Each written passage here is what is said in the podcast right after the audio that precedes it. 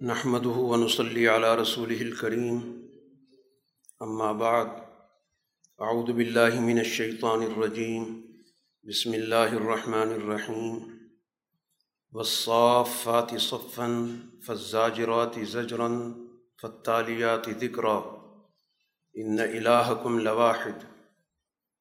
رب السماوات والارض وما بینہما ورب المشارق. صدق اللہ العظیم سورہ صافات مکی صورت ہے اور اس سورہ میں خاص طور پر جس چیز پہ توجہ دلائی گئی ہے، اللہ تعالیٰ کے وہ بندے جو اللہ تعالیٰ سے تعلق میں اور انبیاء علیہ الصلاۃ والسلام کے مشن سے مخلص عباد اللہ المخلصین، جو اس سورہ کے اندر لفظ استعمال ہو رہا ہے کہ اللہ کے وہ بندے جو مکمل طور پر یکسو ہیں، ان کی فکر میں کسی قسم کی کوئی کجی نہیں ہے، کوئی ابہام نہیں ہے۔ کوئی کمزوری نہیں ہے۔ اس مقصد کے لیے قرآن نے آغاز میں تین قسموں کا ذکر کیا۔ قرآن حکیم میں جن چیزوں کو قسم کے ساتھ بیان کیا جاتا ہے، وہ در حقیقت اس کے بعد کے مضمون کی دلیل ہوتے ہیں۔ کیونکہ دنیا میں اپنے موقف کو ثابت کرنے کے جو طریقے ہیں، ان میں سے ایک طریقہ قسم بھی ہے۔ تو اسی اسلوب کے مطابق قرآن حکیم نے مختلف جگہوں پر مختلف چیزوں کو بطور قسم کے ذکر کی تو قرآن میں مذکور ان قسموں کا مقصد در حقیقت اپنے مضمون کو دلائل کے ساتھ واضح کرنا۔ کہ جس چیز کا ذکر ہو رہا ہے، یہ دلیل ہے، ثبوت ہے۔ اس چیز کے لیے جو بعد میں آ رہی ہے۔ اب یہاں پر تین چیزوں کی قسم ذکر ہے۔ قسم ہے قطار بند ہو کر صف بندی کرنے والے۔ جو باقاعدہ ایک قطار کے ساتھ، ایک صف کے ساتھ اپنے آپ کو کھڑا کرتے ہیں، تو یہ علامت ہوتی ہے منظم ہونے کی۔ صف بندی کا مطلب یہی ہوتا ہے کہ افراد نے آپس میں ایک ایسا ربط پیدا کر لیا کہ ان کے درمیان مکمل ہم آہنگی پیدا ہو۔ تو یہ اجتماعی نظم و ضبط کی نشاندہی کرتی ہے کہ معاشرے میں جب بھی تبدیلی آتی ہے، سوسائٹی کو بدلا جاتا ہے، تو اس کے لیے لازمی تقاضا یہ ہے کہ وہاں پر ایک منظم اجتماعیت وجود میں آئے۔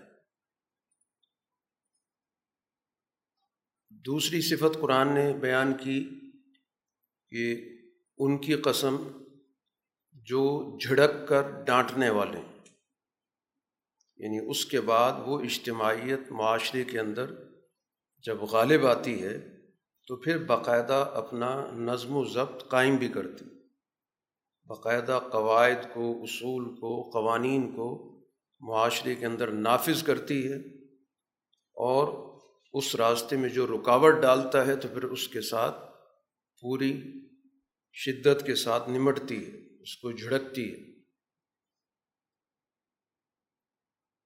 تیسری صفت یہ بیان کی گئی کہ وہ اجتماعیت، وہ جماعتیں جو اللہ کی طرف سے نازل کردہ ذکر کی یعنی قرآن حکیم کی پیروی کرتی ہیں۔ اس کو پڑھتی بھی ہیں اور اس کی پیروی بھی کرتی ہیں۔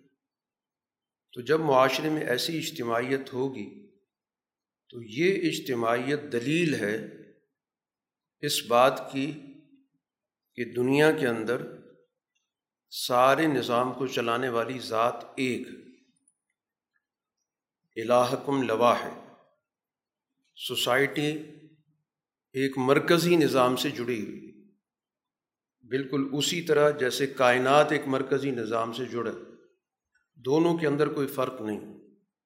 تو یہ نظم و ضبط علامت ہے اس بات کی کہ ان کا نظریہ ایک ہے، ان کا نصب العین ایک ہے، ان کی سوچ ایک ہے۔ اور اسی کی دلیل یہ سارا کا سارا عمل ہے کہ اللہ تعالیٰ کی الوحیت کے اندر کسی کی شراکت نہیں۔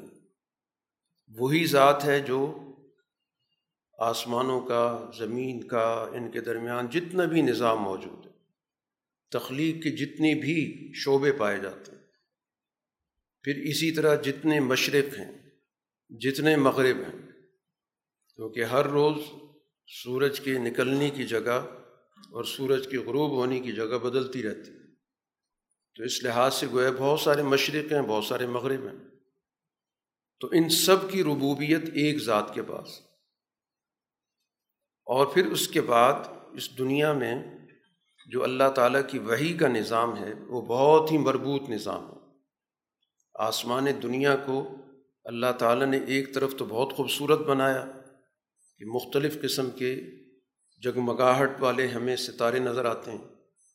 دنیا میں رہتے ہوئے ایک عام آدمی ان کو جب دیکھتا ہے تو اس کو وہ پوری فضا مزین نظر آتی ہے ان ستاروں سے۔ اور پھر اس کے بعد اس پورے نظام میں اس بات کا پورا اہتمام ہے کہ کوئی بھی سرکش شیطان اس نظام میں خلل نہ ڈالے جو اوپر سے نیچے اللہ تعالیٰ کے احکام کی صورت میں قائم ہے سب سے اوپر جب اللہ تعالیٰ کی طرف سے کوئی فیصلہ صادر ہوتا ہے تو وہ اس بالائی مجلس میں آتا ہے۔ جو سب سے سپیریئر باڈی ہے الملا الاعلیٰ جس کو قرآن کہتا ہے۔ اور پھر وہ ملا اعلیٰ آپس میں بیٹھ کر اس میں اعلیٰ درجے کے فرشتے اور اسی طرح اعلیٰ درجے کی ارواح موجود ہیں۔ وہ جو گفتگو کرتے ہیں، اس اللہ تعالیٰ کے حکم کی تشریح، اس کی وضاحت، تو کسی کی بھی مجال نہیں ہے کہ اس گفتگو کو سن سکے۔ مکمل طور پر گویا محفوظ نظام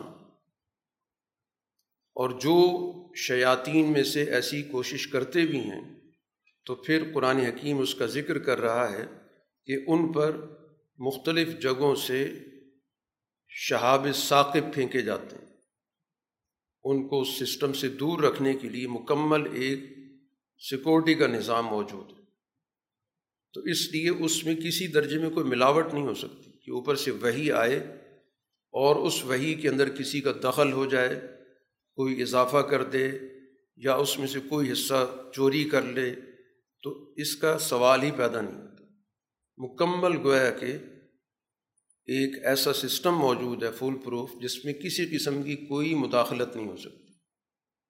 اور جو ایسی کوشش کرے گا، تو ظاہر ہے کہ اس کو برے انجام سے دو چار ہونا پڑے گا۔ اس سسٹم کے تعارف کرانے کے بعد قرآن حکیم ایک سوال کرتا ہے اپنے مخاطبین سے کہ ان سے آپ یہ پوچھیں کہ ان سے ذرا پوچھ لیں کہ یہ اتنا بڑا جو نظام اللہ تعالیٰ نے اوپر سے لے کر نیچے تک بنایا ہے، ملائے اعلیٰ سے لے کر بلکہ عرض سے لے کر اور نیچے تک، یہ ایک مشکل نظام ہے۔ یا ہم نے خود ان کو جو پیدا کیا وہ مشکل ہے۔ یہ بتائیں کہ اللہ تعالیٰ پر کیا چیز مشکل ہے، اس کا بنانا یا اس کا بنانا؟ ہم نے تو ان انسانوں کو پیدا کیا ہے ایک ایسی مٹی سے، ایسے گارے سے جو چمٹنے والی ہے۔ اس گارے کے اندر گویا کہ چپچپاہٹ موجود ہے۔ یہ انسان کی حقیقت بیان کی گئی۔ اور اسی انسان نے دوبارہ اس دنیا سے جانا ہے اور حساب کتاب اس کا ہوگا۔ اب ان کی اس وقت ڈھٹائی کی حالت یہ ہے کہ آپ کو ان کے رویے پہ تعجب ہو رہا ہے اور یہ ڈٹائی اور تمسق اور مذاق اڑانے پر اڑے ہوئے۔ ان کو بار بار یاد دہانی کرائی جاتی ہے، ان کو سمجھ دینے کی کوشش کی جاتی ہے، لیکن یہ تیار نہیں ہے۔ کسی بھی قسم کی کوئی عقل کی بات سیکھیں۔ کوئی بات سوچنے کے لیے تیار نہیں۔ کوئی بھی آپ ان کو نشانی دکھائیں۔ جب یہ نشانی دیکھتے ہیں تو اس پر گفتگو شروع کر دیتے ہیں، اس کا مذاق اڑانا شروع کر دیتے ہیں۔ کہتے ہیں، یہ تو کھلا جادو ہے۔ اور خاص طور پر جب ان کو یہ کہا جاتا ہے کہ تمہارے اعمال کا باقاعدہ حساب کتاب ہے مقافات ہے، تو اس پر یہ کہتے ہیں کہ یہ کیسے ہو سکتا ہے؟ ہم مٹی مٹی ہو جائیں گے، ہڈیاں بن جائیں گے، دوبارہ اٹھائے جائیں گے۔ قرآن نے کہا تم ہی نہیں بلکہ تمہاری پچھلی ساری نسل اٹھائی جائے گی۔ اور پھر اس موقع پر تمہیں ذلیل کر کے اٹھایا جائے گا۔ اللہ تعالیٰ کی طرف سے صرف ایک جھڑکی ہوگی اور سب کے سب وہاں پر دیکھنے لگیں گے۔ اور پھر اس موقع پر حسرت کا اظہار ہوگا کہ او ہو، یہ دن آ گیا جس میں ہم سے ہر بات کا حساب و کتاب ہوگا۔ یہ انصاف کا دن ہے جزا کا دن ہے۔ فیصلہ کن دن ہے جس کو یہ جھٹلاتے تھے۔ تو یہ گویا کہ قرآن حکیم نے ان کے اس رویے کا ذکر کیا کہ جو رسول اللہ صلی اللہ علیہ وسلم ان کو مسلسل بتا رہے ہیں کہ انسانی اعمال کا باقاعدہ دنیا کے اندر اللہ تعالیٰ نے ایک نظام رکھا ہے، ہر چیز نتیجہ رکھتی دنیا کا پورا نظام ہی اسی پہ کھڑا ہے اور انسان نتائج کو دیکھ رہا ہے۔ ہر چیز اپنے موسم میں پیدا ہوتی ایک نتیجہ نکل رہا ہے۔ اسی طرح دنیا کے اندر خود انسان کی ایک آمد ہے۔ ہر چیز گویا کہ نتائج کے ساتھ جڑی ہوئی۔ تو اب یہ پوری دنیا کے جو نتائج کا نظام ہے، اس کا یہ کس بنیاد پہ انکار کر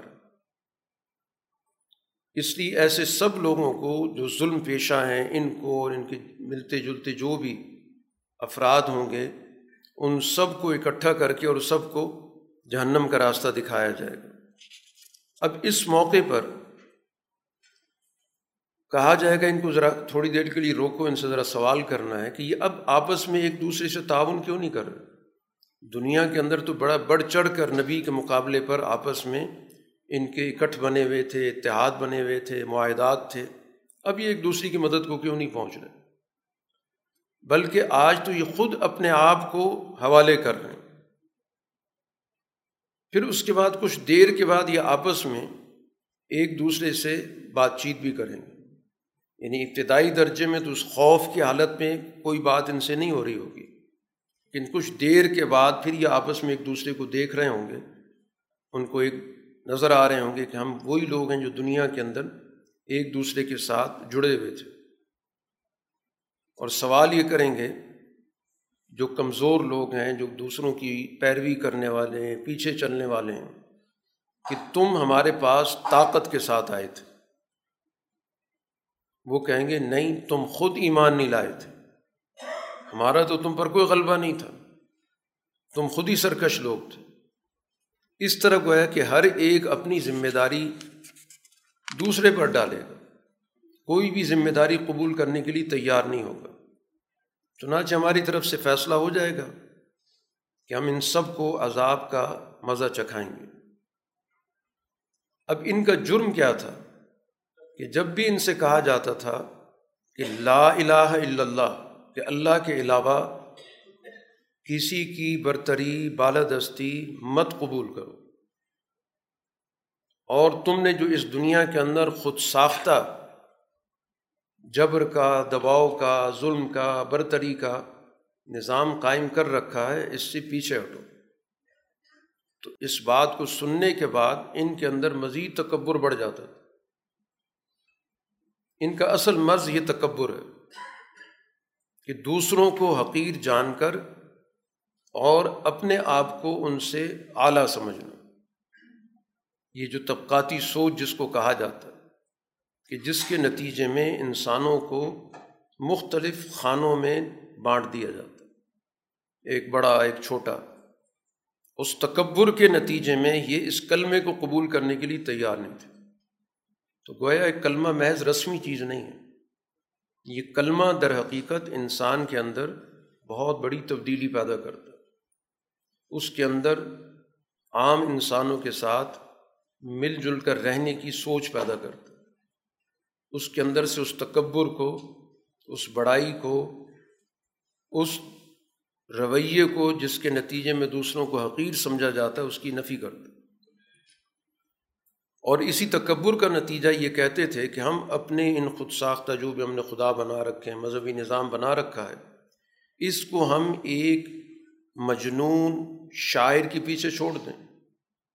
یہ رسول اللہ صلی اللہ علیہ وسلم پر گویا کہ ان کی بھکتی تھی۔ کہ ایک مجنون شخص ہے، پاگل شخص ہے، شاعر ہے اس کی وجہ سے خداؤں کو چھوڑ دیں۔ حالانکہ رسول اللہ صلی اللہ علیہ وسلم حق کے ساتھ آئے تھے۔ اور پچھلے تمام رسولوں کی آپ تصدیق بھی کر رہے تھے۔ یعنی آپ کی تائید پہ پورا تاریخی تسلسل کھڑا تھا۔ لیکن اس کے باوجود یہ تکبر کی زبان بول رہے تھے۔ تو اس کا نتیجہ تو یہ نکلنا ہے کہ آج ان کو اس کا انجام دیکھنا ہے، اس سزا کا سامنا کرنا ہے۔ چنانچہ ان کو دردناک عذاب چکھنا ہوگا اور قرآن یہ ذکر کرتا ہے، یہ جو کچھ بھی ان کو سزا کا سامنا، ان کے عمل کا ہی نتیجہ ہے۔ یعنی یہ اعمال ہی اب سزا کی شکل اختیار کر گئے۔ باہر سے کوئی سزا نہیں آ رہی۔ تو انسان کا جو بھی عمل ہے، وہ ایک شکل اختیار کر رہے اچھے اعمال اچھی شکلیں اختیار کر رہے ہیں، نعمتوں کی شکلیں اختیار کر رہے ہیں۔ وہ تمام تفصیلات جو قرآن جنت کے انعامات کی بیان کرتا ہے۔ وہ اصل میں انسانی اعمال ہیں۔ اور اسی طرح جتنی بد عملیاں ہیں، وہ ساری کی ساری سزاؤں کی صورت میں تبدیل ہو رہی۔ تو انسان کے اعمال ہی ہیں جس سے اس کو واسطہ پڑنا اب اس میں سے استثناء صرف اللہ عباد اللہ المخلصین۔ جو اللہ تعالیٰ کے وہ بندے ہیں جن کا اللہ تعالیٰ نے باقاعدہ انتخاب کیا جو چنے ہوئے بندے ہیں، جن کے اندر اعلیٰ درجے کی فکر موجود تھی، سوچ موجود تھی۔ اللہ کی بندگی کا ان کے اندر ایک سچا فکر موجود تھا، جس کے نتیجے میں ان کے اندر کسی بھی قسم کی تکبر کی سوچ نہیں تھی۔ باقی انسانوں کو حقیر نہیں سمجھتے تھے۔ ان کے ساتھ ان کا برتاؤ کسی بھی طور پر برتری کا نہیں تھا۔ تو ان کے لیے یقیناً اللہ تعالیٰ کی طرف سے بہت سے انعامات ہیں جنت میں ان کو دیے جائیں گے۔ اب یہاں پر جنتیوں کا بھی ایک مکالمہ ذکر کیا گیا۔ وہ بھی آپس میں ایک دوسرے سے بات چیت کریں گے۔ تو ایک ان میں سے کہے گا کہ میرا ایک ساتھی تھا۔ وہ کہا کرتا تھا کہ تم ان باتوں پہ یقین رکھتے ہو کہ حساب کتاب ہوگا، پوچھ گچھ ہوگی یا اعمال کی جواب دہی ہوگی۔ حالانکہ ہم تو مٹی مٹی ہو جائیں گے، ہڈیاں بن جائیں گے، دوبارہ اٹھیں گے، دوبارہ ہم سے حساب کتاب ہوگا۔ پھر کہیں گے، اس، ان کو جھانک کے دیکھو۔ تو چنانچہ جب وہ جھانک کے دیکھے گا اپنے اس ساتھی کو، تو وہ بالکل جہنم کے درمیان میں کھڑا ہو۔ اب وہ اس سے مخاطب ہو کے کہے گا کہ خدا کی قسم، تم مجھے بھی اس تباہی میں ڈالنے والے تھے۔ قریب تھا کہ تمہاری کوشش تو یہ تھی کہ میں تمہارا ساتھی بنتا اور یہیں کھڑا ہوتا ہے جہاں آج تم کھڑے ہو۔ یہ تو اللہ تعالیٰ کی مجھ پر نعمت نہ ہوتی تو میں بھی آج یہاں پکڑے ہوئے لوگوں میں شامل ہوتا۔ اس وقت یہی کہتے تھے کہ ہم مر جائیں گے۔ مرنا تو صرف ایک ہی مرتبہ اس کے بعد کس نے دوبارہ اٹھنا؟ آج آج اللہ تعالیٰ نے ہمیں بڑی کامیابی عطا کر تو یہ گویا کہ قرآن حکیم نے عباد اللہ المخلصین، جو اللہ تعالیٰ کے منتخب بندے ہیں، ان کا ایک مکالمہ یہاں پر نقل کیا۔ اس کے بعد قرآن حکیم نے واقعات کے ذریعے بھی اسی موضوع کو آگے بڑھایا کہ ہم نے ہر دور کے اندر لوگوں کو ان کی بدعمالیوں کے برے نتائج سے آگاہ کرنے والے بھیجے، انبیاء ہے، اور ان کے جھٹلانے والے بھی موجود رہے۔ دونوں کے انجام کا تم جائزہ لے لو۔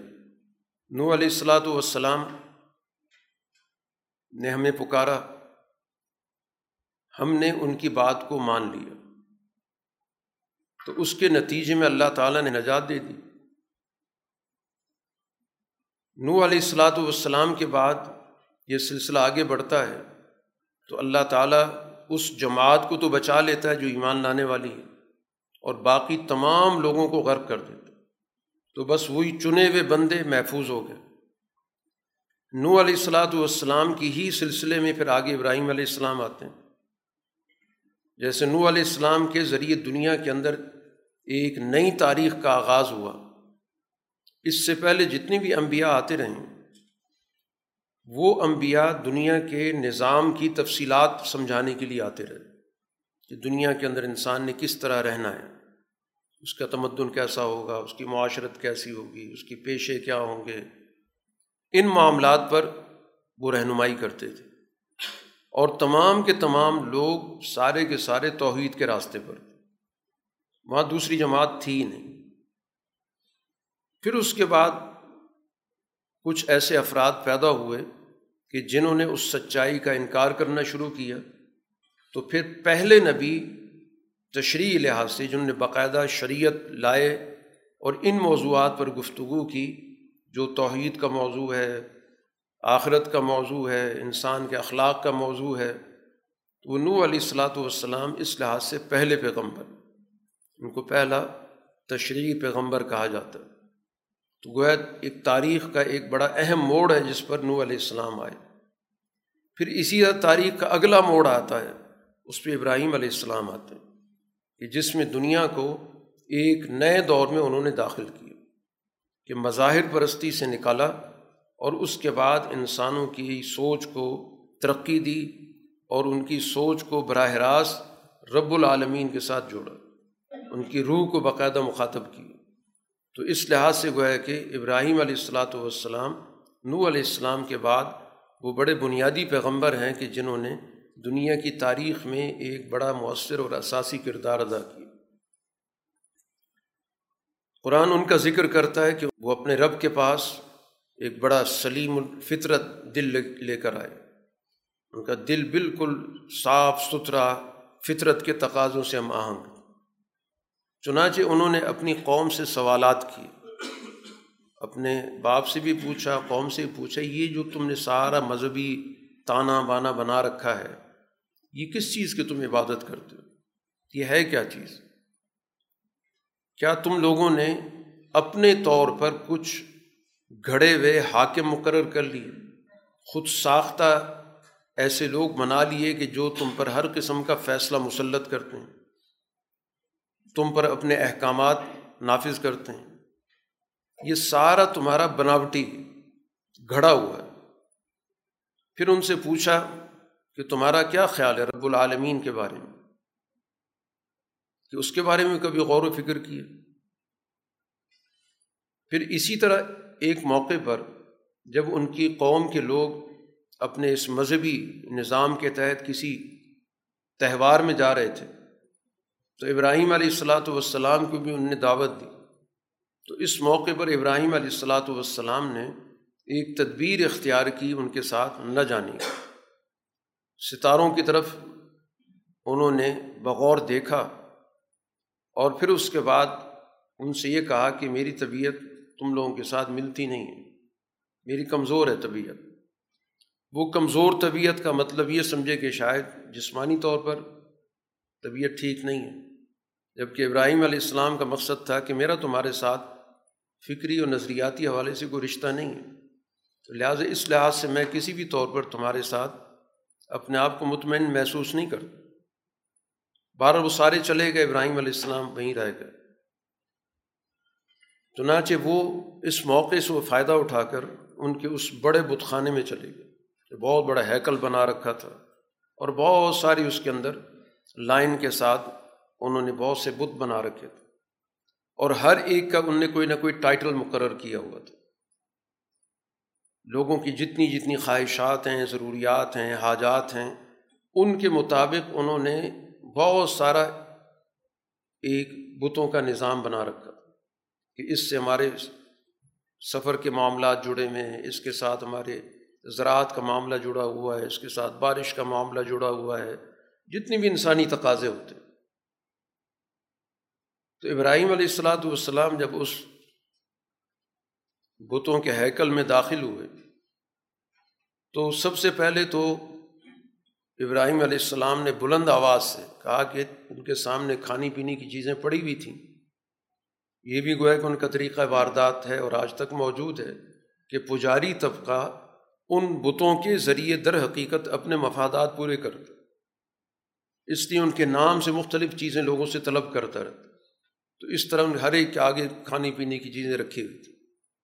تو ابراہیم علیہ السلام نے ان کی بے وقتی بتانے کے لیے کہا کہ تم کھاتے کیوں نہیں؟ اور پھر تم بات کیوں نہیں کر رہے؟ سارے اتنے سارے کھڑے ہو، سارے چپ کھڑے ہو۔ پھر اس کے بعد ابراہیم علیہ السلاۃ والسلام نے اپنے ہاتھ سے ان کی مرمت شروع کر دی۔ کسی کا کان توڑ دیا، کسی کا ہاتھ توڑ دیا۔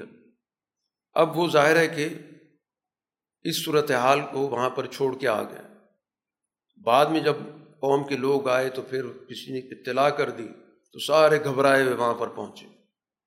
تو ابراہیم علیہ السلاۃ والسلام کو بلایا گیا۔ تو ابراہیم علیہ السلام نے کہا کہ وہ چیزیں جن کو تم خود بناتے ہو، خود تراشتے ہو، ظاہر پوری کی پوری ایک صنعت تھی ان کے یہاں بت سازی کی۔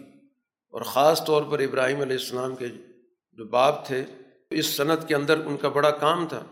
وہ بت ساز بھی تھے اور بتوں کی پجاری بھی تھے۔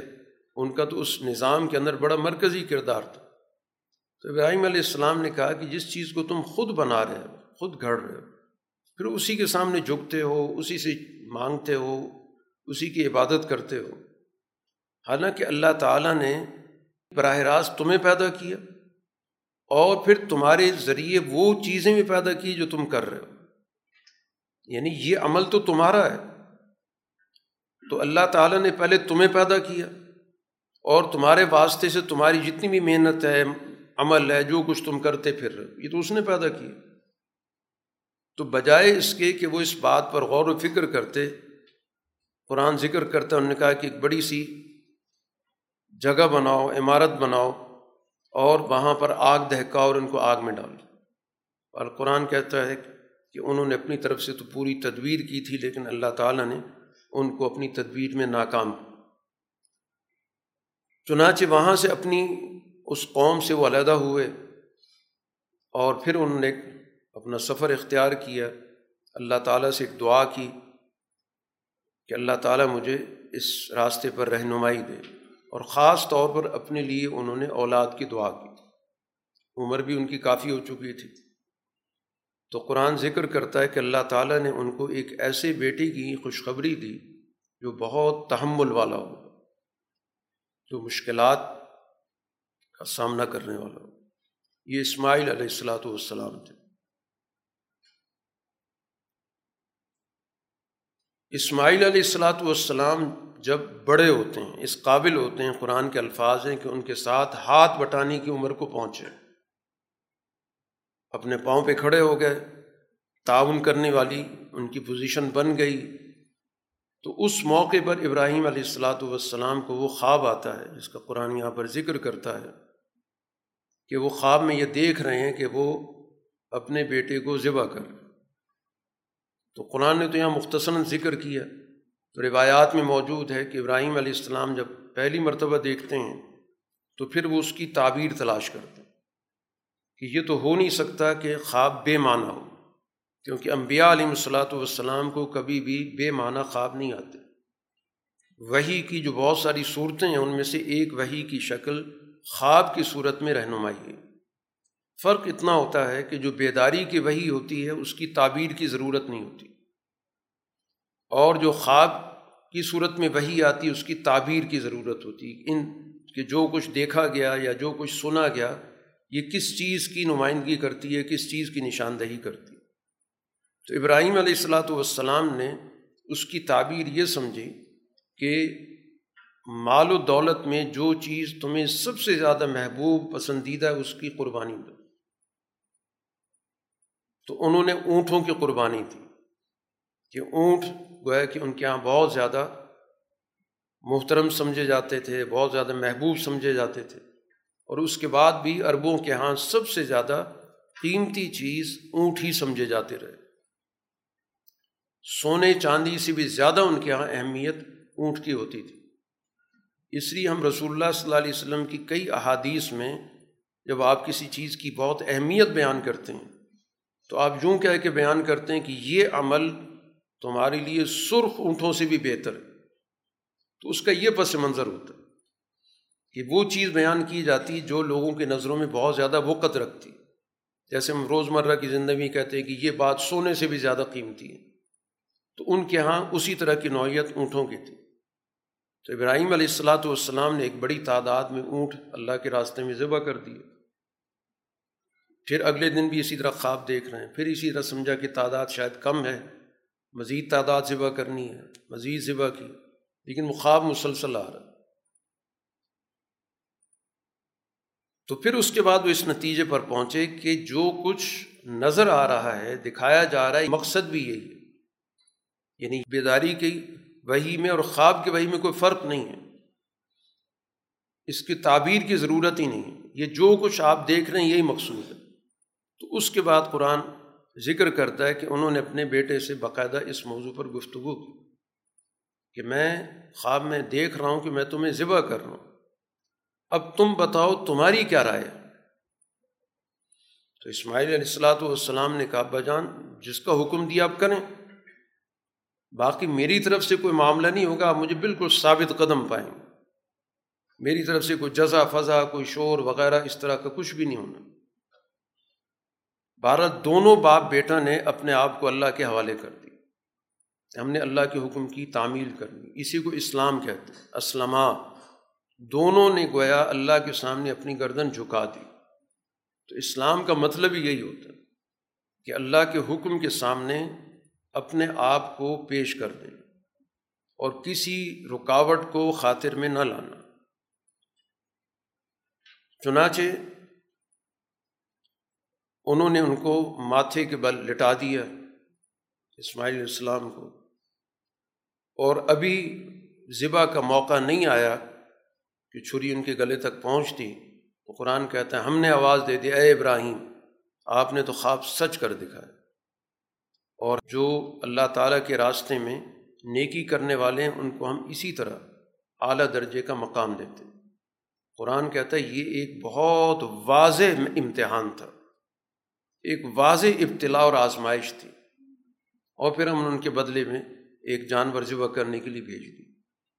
تو یہ گویا کہ ابراہیم علیہ السلاۃ والسلام کی وہ قربانی اور اسماعیل علیہ السلام کی وہ قربانی ہے جو ہر سال امت مسلمہ عید کے موقع پر کرتی ہے، تو اس کے پیچھے در حقیقت انسان کی اپنی قربانی ہے۔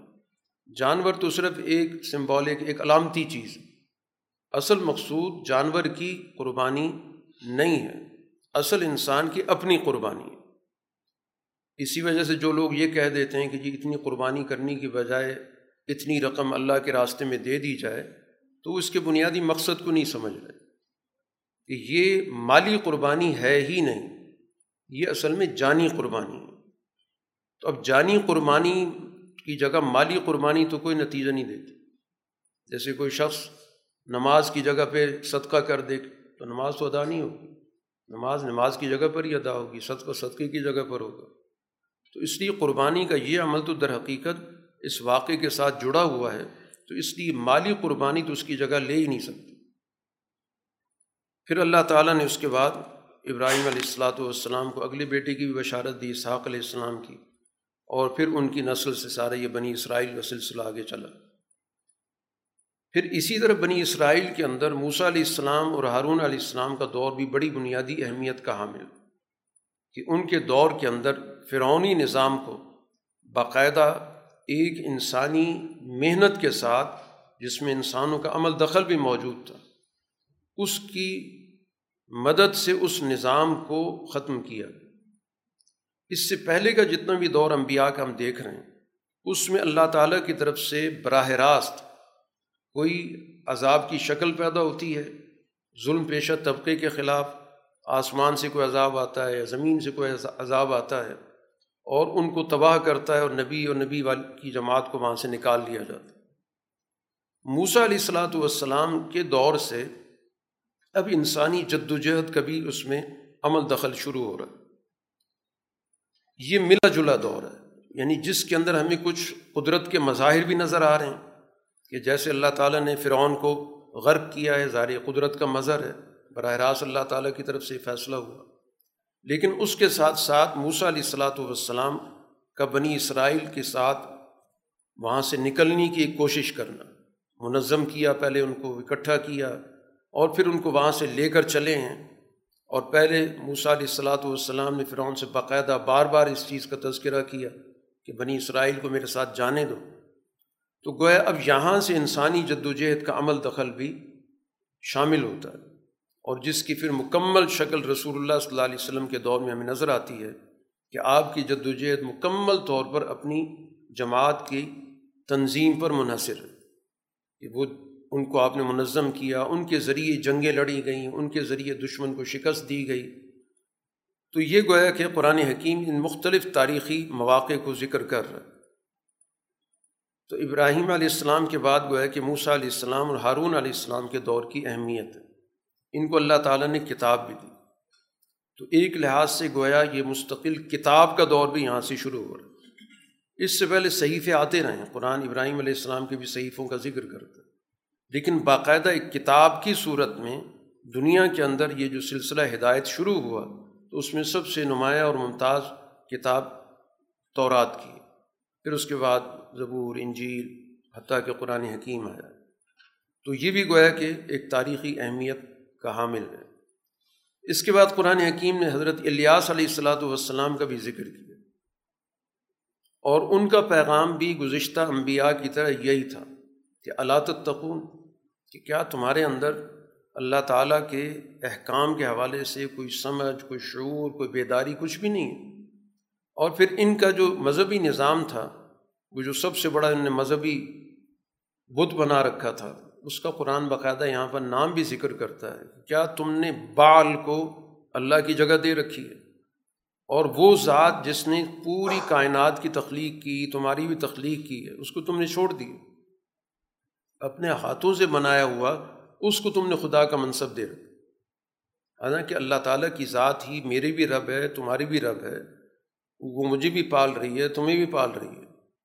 لیکن ان لوگوں نے بھی الیاس علیہ السلاۃ والسلام کی دعوت کا انکار کیا تو ان کو بھی اللہ تعالیٰ کی طرف سے پکڑ لیا گیا سوائے چند مخ چنے ہوئے لوگوں کی اسی طرح قرآن حکیم لوت علیہ السلاۃ والسلام کا ذکر کرتا ہے کہ ان کے ساتھ بھی ظاہر ہے کہ اسی طرح قوم نے معاملہ کیا تو پوری قوم کو سوائے لوت علیہ السلاۃ والسلام کے گھر کے سب کو تباہ کر دیا گیا۔ اس کے بعد قرآن حکیم حضرت یونس علیہ السلاۃ والسلام کا ذکر کر کہ اللہ تعالیٰ نے ان کو اپنی قوم کی طرف بھیجا تھا۔ اس قوم نے ابتدائی درجے میں ان کی بات نہیں مانی۔ یونس علیہ السلاۃ والسلام نے ان کو تنبی کی کہ تم میری بات نہیں مان رہے، لہٰذا میں اب تمہیں چھوڑ کے جا رہا ہوں۔ اب اللہ کا عذاب آئے گا اور تمہیں وہ سزا بھگتنی پڑے گی۔ اب یہاں پر یونس علیہ السلاۃ والسلام نے یہ خود فیصلہ کر لیا کہ جو میری جد وجہد تھی، میری تبلیغ تھی، وہ اپنے مطلوبہ مقام تک پہنچ چکی ہے، جس کو کہا جاتا ہے حجت پوری ہونا۔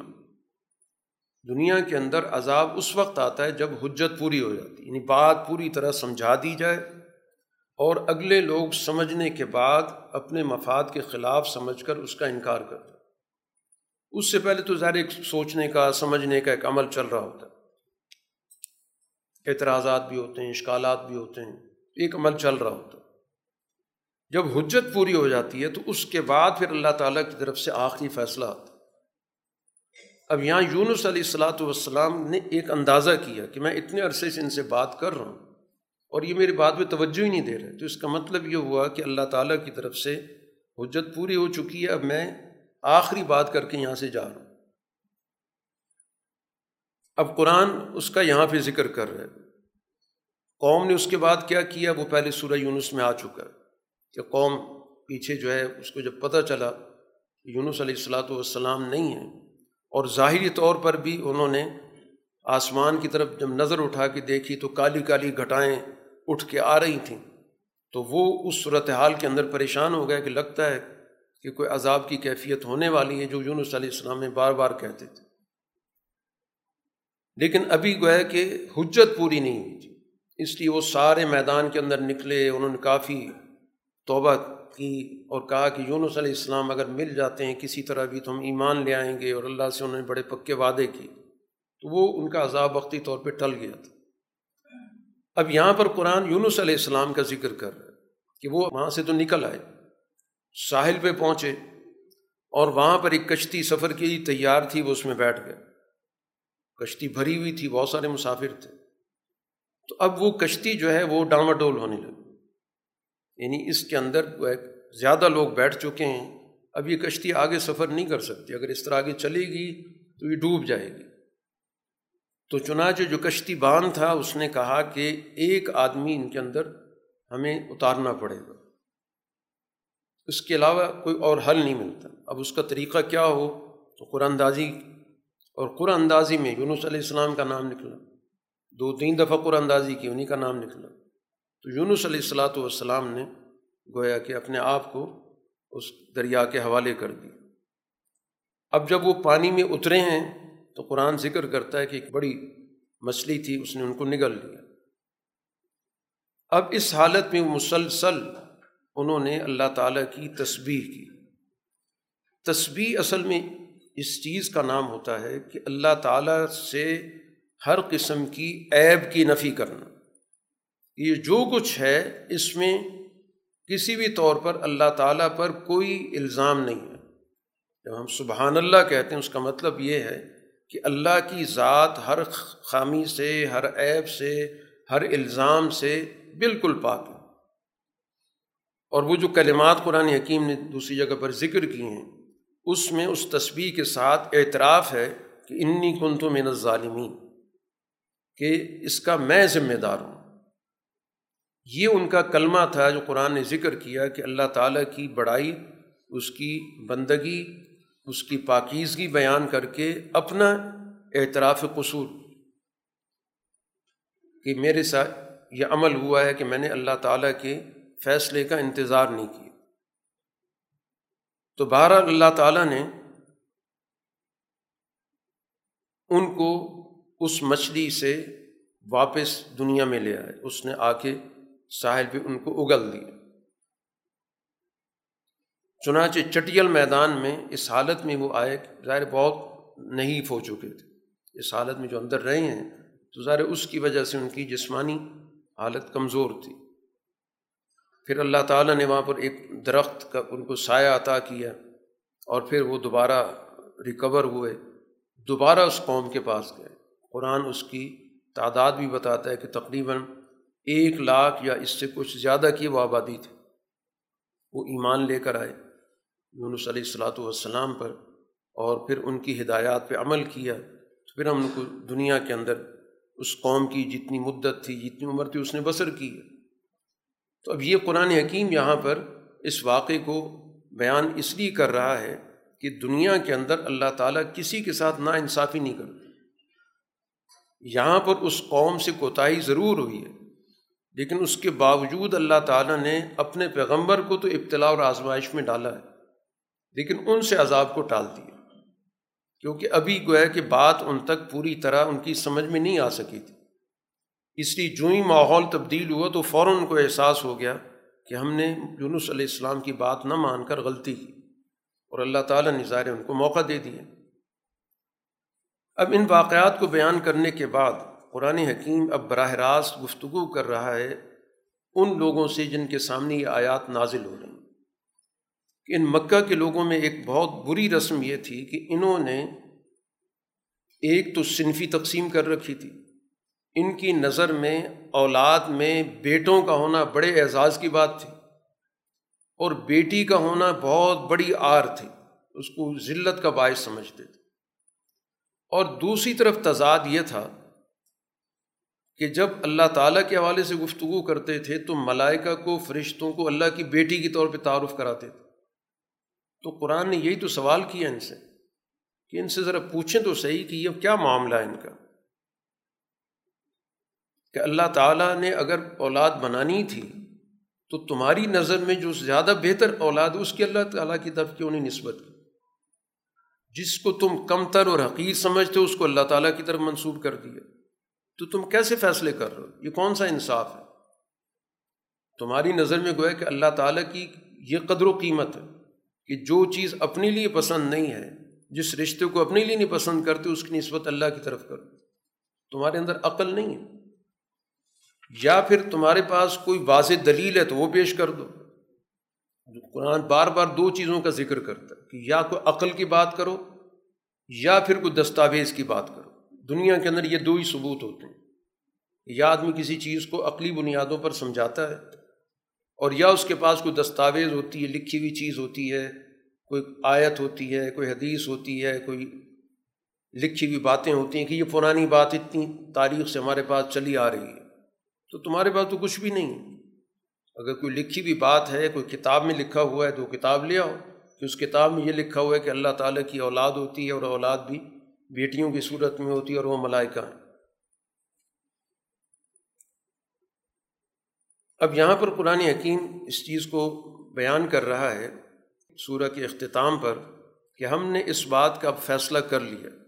کہ اپنے جتنی بھی دنیا کے اندر ہم نے رسول بھیجے ہیں، ان کے بارے میں ہم پہلے سے فیصلہ کر چکے کہ ان نحم لحم المنصوروں تمام انبیاء کی اللہ تعالیٰ کی طرف سے مدد کی جائے گی۔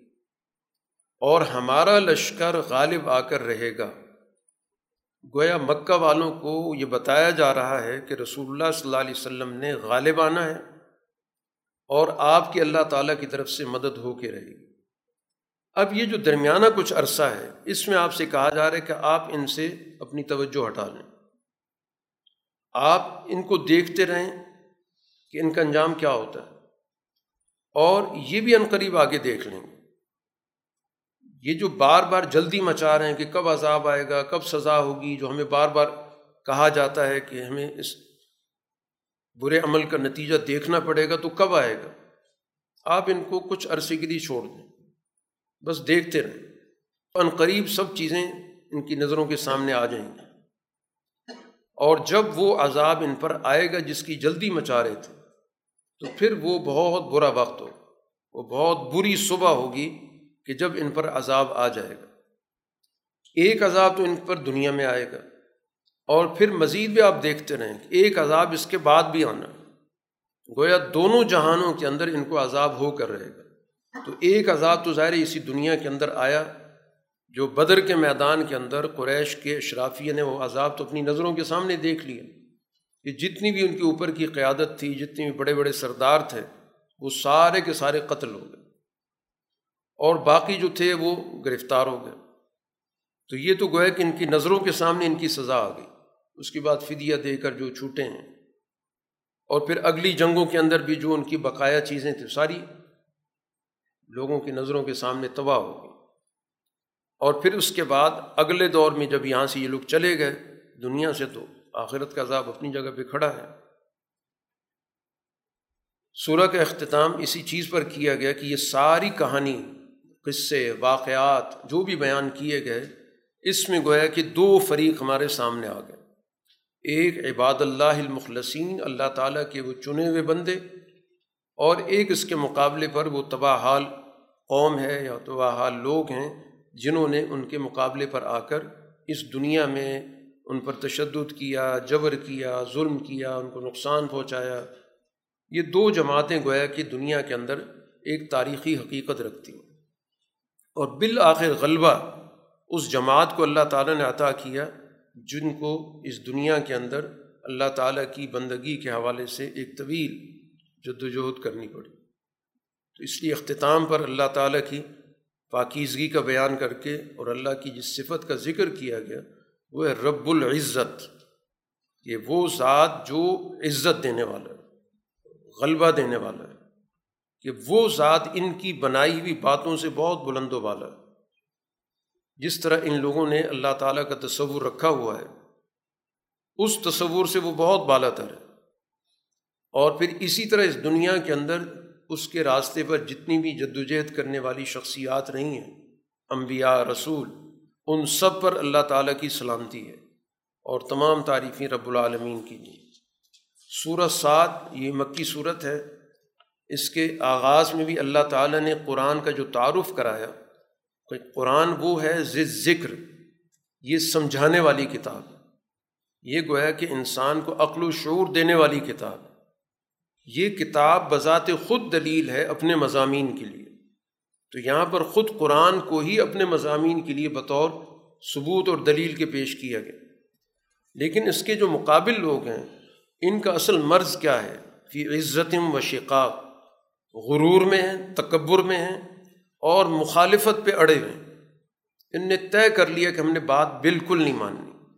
اور رسول اللہ صلی اللہ علیہ وسلم کو اور آپ پر ایمان لانے والوں کو حقیر سمجھتے تو اس لیے ان کو کہاں سے یاد دہانی ہوگی؟ کہاں سے سوجھ بوجھ پیدا ہوگی؟ حالانکہ ان کو یہ دیکھنا چاہیے کہ ان سے پہلے کتنی قومیں تباہ ہو چکی ہیں۔ اور پھر جب ان پہ برا وقت آیا تو دہائی دیتے رہ گئے اور کوئی بچانے والا نہیں تھا۔ اب ان کو تعجب یہ ہے کہ ان میں سے ایک ڈرانے والا کیسے آ گیا؟ اس لیے حضور صلی اللہ علیہ وسلم کو کہتے ہیں حاضر ساحر ان کا بڑا جھوٹا قسم کا جادوگر ہے۔ اور تعجب کس چیز پر ہے ان کے؟ قرآن نے ان کا جملہ نقل کیا کہ انہوں نے یہ کیا کیا کہ بہت سارے خداؤں کو ملا کے ایک بنا دی۔ ان کے ذہنوں کے اندر، ان کی سوچوں کے اندر تو بہت سارے خدا تھے۔ جتنی بھی انسان کے کام کاج ہے، ہر ایک کے لیے کوئی نہ کوئی ایک مورتی بنی ہوئی تھی۔ اور ہر ایک کا کوئی نہ کوئی پجاری تھا، اور ہر ایک اس کے پیچھے کوئی نہ کوئی اپنا ایک پورا نظام بنا کے بیٹھا ہوا تھا۔ اور اس کے مقابلے پر نبی نے آ کر کہا، نہیں، ایک ہی ذات ہے۔ تمہاری ہر ضرورت، ہر حاجت، ہر تقاضا اسی نے پورا کرنا ہے۔ تو اسی کو گویا انہوں نے موضوع بحث بنایا کہ یہ انہوں نے کیا کیا کہ سارے خدا ملا کر ایک بنا دیے، تو بڑی عجیب بات کرتی اب بجائے اس کے کہ وہ اس بات پہ غور کریں کہ اس طرح ان کو کتنے خداؤں کی غلامی سے نجات ملی۔ ورنہ شرک کے نظام پہ اگر انسان غور کرے تو ایک خدا کو راضی کرے گا تو دوسرا ناراض ہو جائے گا، دوسرے کو کرے گا تو تیسرا ناراض ہو جائے گا۔ اس کی تو زندگی عذاب ہوتی ہے۔ اور اس کے مقابلے پر دین نے ایک خدا کا تصور دی کہ یکسوئی کے ساتھ اسی سے تعلق قائم کرو، اسی کی عبادت کرو، اسی کے سے جا کے دعا کرو۔ لیکن ان کے اندر جو بالدست طبقہ تھا، جو ملا تھا، اس نے لوگوں کے ذہنوں کو معاف کیا ہوا تھا۔ لوگوں کو کہنے لگے چلو چلو، یہاں سے نکلو۔ یہ تو پتہ نہیں کیا باتیں کر رہے ہیں۔ اور اپنے اپنے خداؤں پہ جا کے جم جاؤ۔ ان کو مضبوطی سے پکڑ لو۔ یہی تو اصل مقصد ہے۔ یہ باتیں تو ہم نے کبھی سنی ہی نہیں ہیں۔ تو ساری گھڑی ہوئی باتیں لگتی ہیں۔ اور اگر کوئی وہی نازل ہونی تھی تو ہم میں سے انہیں پر نازل ہونی تھی۔ ہم میں بھی تو بڑے بڑے لوگ موجود تھے، بڑے بڑے سردار تھے، مالدار تھے، دولت مند تھے۔ تو ان سب میں سے چھوڑ کے انہیں کو ملنی تھی۔ اس طرح گویا کہ انہوں نے پورا کا پورا ماحول انکار کا بنایا۔ قرآن حکیم ان سے سوال کرتا ہے کہ یہ بتاؤ کہ ان خداؤں کے پاس جو بھی تم نے بنا رکھے ہیں، ان کے پاس اللہ تعالیٰ کے خزانے موجود ہیں۔ فیصلہ تو وہیں سے ہوگا نا، ان کے پاس ہے کیا چیز؟ تمام کے تمام جو رب کے خزانے وہ تو رب کے پاس ہیں۔ ان کے پاس ان خزانوں میں سے کیا چیز ہے؟ یا ان کے پاس دنیا کی کوئی حکومت ہے، یا آسمانوں کی کوئی حکومت ہے، وہی بتا دو۔ قرآن نے یہاں پر کہا کہ یہ جتنے بھی اجتماع ہے یہ سارا کا سارا شکست کھائے گا۔ یہ مکہ کے اندر گویا رسول اللہ صلی اللہ علیہ وسلم پر وہی کی صورت میں بتایا جا رہا ہے کہ بظاہر تو اس وقت ان کا غلبہ ہے، طاقت ان کے پاس ہے۔ مسلمان ان کے مقابلے میں بہت ہی کمزور ہیں۔ لیکن یہ ساری کی ساری جو ان کی لشکر کی نوعیت ہے، یہ ساری شکست کھائی گئی۔ بالکل اسی طرح جس سے پچھلی قوموں کا قرآن ذکر کرتا ہے۔ کہ وہ قومیں بھی تباہ ہو گئیں تو یہ بھی گویا کہ اسی تباہی والی قوم کی فہرست میں شامل ہو چکے ہیں۔ قرآن حکیم آپ کو توجہ دلاتا ہے کہ اس پر علامہ یقولون، یہ جو کچھ کہہ رہے ہیں آپ صبر سے کام لیں۔ آپ اپنے مشن پر گویا کہ پوری طرح جمے رہیں، تحمل سے کام لیں۔ کسی قسم کی جلد بازی نہ ہو، اجلت نہ ہو، کسی قسم کا انسان کے اندر اشتعال نہ ہو۔ اور آپ کے سامنے نمونے کے طور پہ ہم یہاں داؤد علیہ السلام کا ذکر کر رہے ہیں۔ اور داؤد علیہ السلاۃ والسلام کے ذکر کرنے کا مقصد یہ کہ جیسے داؤد علیہ السلاۃ والسلام کو اللہ نے دنیا میں خلافت دی، حکومت دی، تو بالآخر آپ کو بھی حکومت مل کے رہے گی۔ چنانچہ اللہ تعالیٰ نے ان کو دنیا کے اندر جو مختلف خصوصیات دیں، اس میں سے خصوصیت قرآن ذکر کرتا ہے کہ ان کو حکمت اور فیصلہ کن صلاحیت عطا کی تھی۔ اور یہی اللہ تعالیٰ آپ کو بھی عطا کرے گا کہ حکمت، دانائی باتوں کی تہ تک پہنچنا اور مختلف معاملات میں فیصلہ کرنا، تنازعات کو نمٹانا۔ تو داؤد علیہ السلاۃ والسلام کی ان خصوصیات میں سے ایک واقعے کا بھی ذکر کیا کہ کیا آپ کے علم میں ہے کہ دو دعوے دار جو ہے ان کا ایک جھگڑا۔ داؤد علیہ السلاۃ والسلام نے اپنے دنوں کو تقسیم کیا ہوا تھا۔ کہ ایک دن لوگوں کے معاملات اور جو ان کے درمیان جھگڑے ہیں، ان کا فیصلہ کرنا، ایک دن اپنے ذاتی مصروفیات کے لیے انہوں نے رکھا، ایک دن اپنے گھر کے معاملات کے حوالے سے رکھا، ایک دن اللہ کی عبادت کے لیے رکھا، اس طرح دن تقسیم کر لیے۔ تو جس دن انہوں نے اللہ کی عبادت کے لیے مخصوص کیا ہوا تھا، تو ظاہر انہوں نے ہر چیز بند کی ہوئی تھی گھر کی کہ کوئی شخص بھی گھر میں داخل نہ ہو، تاکہ وہ ان کی عبادت میں خلل نہ پڑے۔ اب ہوا یہ کہ دو آدمی اس جگہ کو جو ان کی عبادت گاہ تھی، وہاں دیوار پھاند کے آ گئے۔ تو داؤد علیہ السلاۃ والسلام کے لیے تو بالکل ہی ایک انہونی چیز تھی، گھبرا گئے کہ پتہ نہیں کیا مقصد ہے ان کا۔ تو انہوں نے کہا، آپ خوف زدہ نہ ہوں، اصل میں ہمارا جھگڑا ہے آپس میں۔ ہم ایک دوسرے کے خلاف دعویٰ رکھتے ہیں۔ آپ ہمارے درمیان انصاف سے فیصلہ کریں۔ اور جو بھی صحیح بات ہے، وہ آپ ابھی فیصلہ کر دیں کوئی تاریخ ہمیں نہ دیں کہ آپ یہ نہ کہیں جی کل آ جانا، جو دن مقرر کیا اس دن آ جانا۔ چنانچہ ایک نے اپنا کیس پیش کیا کہ یہ میرا بھائی ہے، لیکن معاملہ یہ ہے کہ اس کے پاس ننانوے دمبیاں ہیں، بھیڑیں ہیں۔ اور میرے پاس ایک ہے۔ اب یہ مجھے یہ کہتا ہے، یہ ایک بھی دے دو تاکہ میری سو کی تعداد پوری ہو جائے۔ اور یہ بات کرنے کے اندر بھی مجھ پہ زبردستی کرتا ہے۔ دباؤ ڈال رہا ہے مجھ پر۔ تو داؤد علیہ السلام نے کہا کہ یہ تم پر ظلم کر رہا ہے۔ اتنی بھیڑیں جب اس کے پاس موجود ہیں تو تمہاری ایک بھیڑ کیوں لینا چاہتا ہے؟ اور دنیا کے اندر جتنے بھی مشترکہ کاروبار کرنے والے لوگ ہیں، اکثر اسی طرح ایک دوسرے پر ظلم کرتے ہیں۔ جہاں بھی افراد مل کے کام کر رہے ہوتے ہیں شرکا ہوتے ہیں، پارٹنر ہوتے ہیں، تو اس میں بڑی تعداد اسی طرح ایک دوسرے کے ساتھ زیادتی کرتے ان کا معاملہ نمٹا دیے اب یہاں پر داؤد علیہ السلاۃ والسلام اس معاملے کو نمٹانے کے بعد ان کو اس چیز کی طرف توجہ ہوئی کہ یہ ہوا کیا ہے۔ تو انہیں اندازہ ہو گیا کہ اللہ تعالیٰ نے مجھے آزمایا ہے۔ چنانچہ انہوں نے اس پر اللہ تعالیٰ کی طرف رجوع کیا، استغفار کیا اور اللہ تعالیٰ کی طرف جھک گئے، سجدہ کیا۔ اللہ نے معاف کر دیا۔ اصل بات یہ تھی جیسے قرآن آگے ذکر کر رہا ہے، کہ داؤد علیہ السلام کو اللہ نے کہا کہ جب ہم نے آپ کو خلافت دی ہے، لوگوں کے معاملات نمٹانے کے لیے ذمہ داری دی ہے، تو اب اس میں سے ایک دن علیحدہ کر لینا عبادت کے لیے کہاں کا انصاف ہے؟ آپ کے تو سارے اوقات لوگوں کے معاملات طے کرنے کے ہونی چاہیے، ان کو انصاف دینے کے ہونی چاہیے۔ جو دن کے اوقات ہیں وہ لوگوں کے لیے ہوتے ہیں۔ تو یہ ذمہ داری آپ کی تھی کہ آپ کو ایک دن نہیں رکھنا چاہیے، بلکہ تمام دن لوگوں کے لیے وقف ہونی چاہیے۔ عبادت کے لیے رات کے وقت اپنی عبادت کریں۔ تو یہ وہ چیز تھی جس کی طرف داؤد علیہ السلاۃ والسلام کی توجہ ہوئی کہ اللہ تعالیٰ نے مجھے اس طرح آزمایا ہے۔ کہ ایک ایسے وقت میں کہ میں جب اپنی عبادت میں مصروف تھا، مجھے ایک جھگڑے کا فیصلہ کرنا پڑا۔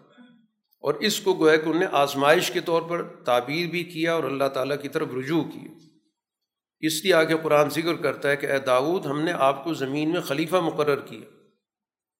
لہٰذا لوگوں کے درمیان آپ انصاف کے ساتھ فیصلے کریں۔ اور کسی بھی طور پر خواہشات کی پیروی نہ کریں، ورنہ خواہش تو انسان کو صحیح راستے سے ہٹا دیتی۔ تو خلافت کا منصب جب عطا ہوتا ہے تو پھر اس کے بعد وہ تمام اوقات لوگوں کے لیے وقف ہوتے ہیں۔ اس میں اوقات کی پابندی نہیں ہوتی کہ یہ وقت صرف انصاف کا ہوگا اور یہ وقت جو ہے کہ کسی تعطیل کا ہوگا۔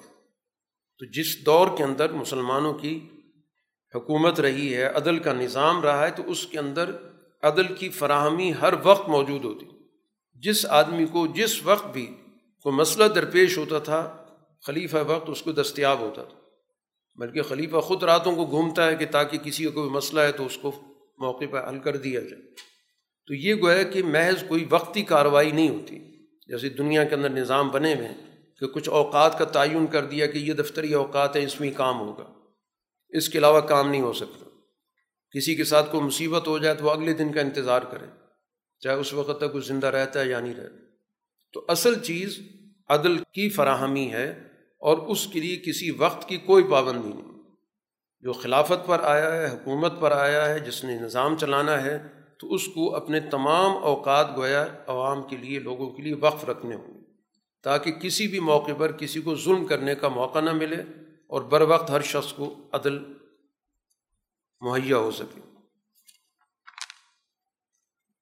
قرآن حکیم اس کے بعد داؤد علیہ السلاۃ والسلام کے بارش بنے سلیمان علیہ السلام۔ انہوں نے بھی دنیا کے اندر اپنا نظام چلایا۔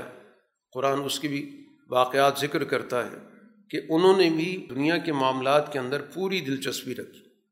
ایسا نہیں ہوا کہ نبی ہونے کی وجہ سے انہوں نے بھی اپنے کوئی اوقات کا تعین کر دیا ہو یا انہوں نے دنیا کے معاملات کے اندر کوئی دلچسپی نہ لی۔ چنانچہ باقاعدہ قرآن جو یہاں پر ذکر کر رہا ہے کہ ان کو اللہ تعالیٰ نے گھوڑے عطا کیے تھے، ان کے سامنے گھوڑے پیش کیے گئے۔ اس کو جہاد کے لیے گھوڑے رکھے گئے تھے، بڑے عمدہ قسم کے گھوڑے تھے۔ باقاعدہ ان کا معائنہ کیا، اس میں کافی ان کا وقت صرف ہوا۔ اور اس کو بھی انہوں نے کہا کہ در حقیقت یہ بھی رب کی یاد ہے۔